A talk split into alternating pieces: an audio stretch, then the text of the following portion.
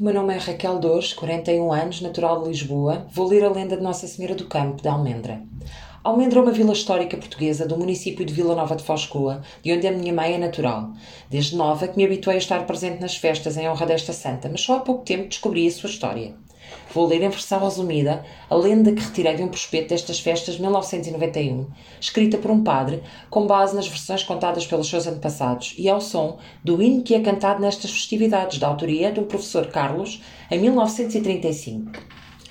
Em tempos muito remotos, no alto de Monte Calabre, nos limites da freguesia de Almendra, existia uma pequena cidade cristã de nome Reverena, que era rodeada de fortes muralhas do castelo, e pela sua importância e ponto estratégico, era frequentemente atacada pelos muros.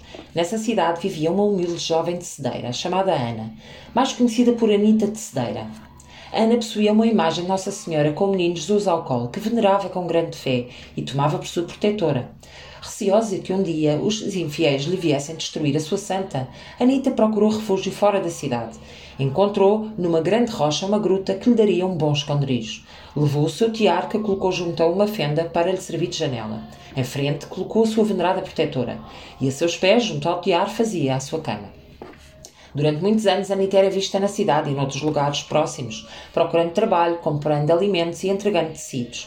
Após alguns anos, deixou de ser vista, mas pela sua honestidade e grande fé à Virgem, nunca foi esquecida por aquela gente que contava e ainda conta a sua história de geração em geração. Anita era tida como santa.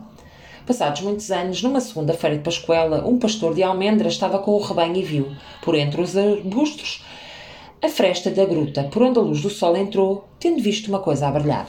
Apressadamente começou a explorar à volta, não tardando a encontrar a entrada da gruta, visualizando o tiar, já muito corroído, e em frente uma imagem de Nossa Senhora, em muito bom estado de conservação, que cintilava com a luz do sol. Com espanto, viu no chão, junto ao tiar, um esqueleto humano. Aterrorizado, saiu apressadamente. E à noite, muito comovido, contou aos seus familiares, e logo a família se propagou por toda a parte.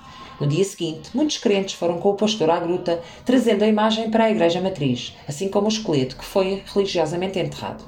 Mas dizem que o pastor, nada satisfeito, durante a noite, cheio de coragem, retirou a, igre- a imagem da igreja, levando-a de novo para a gruta.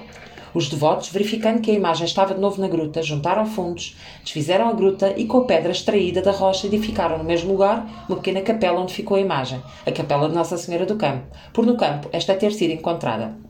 Os ossos do esqueleto foram também para ali trasladados e enterrados junto ao altar.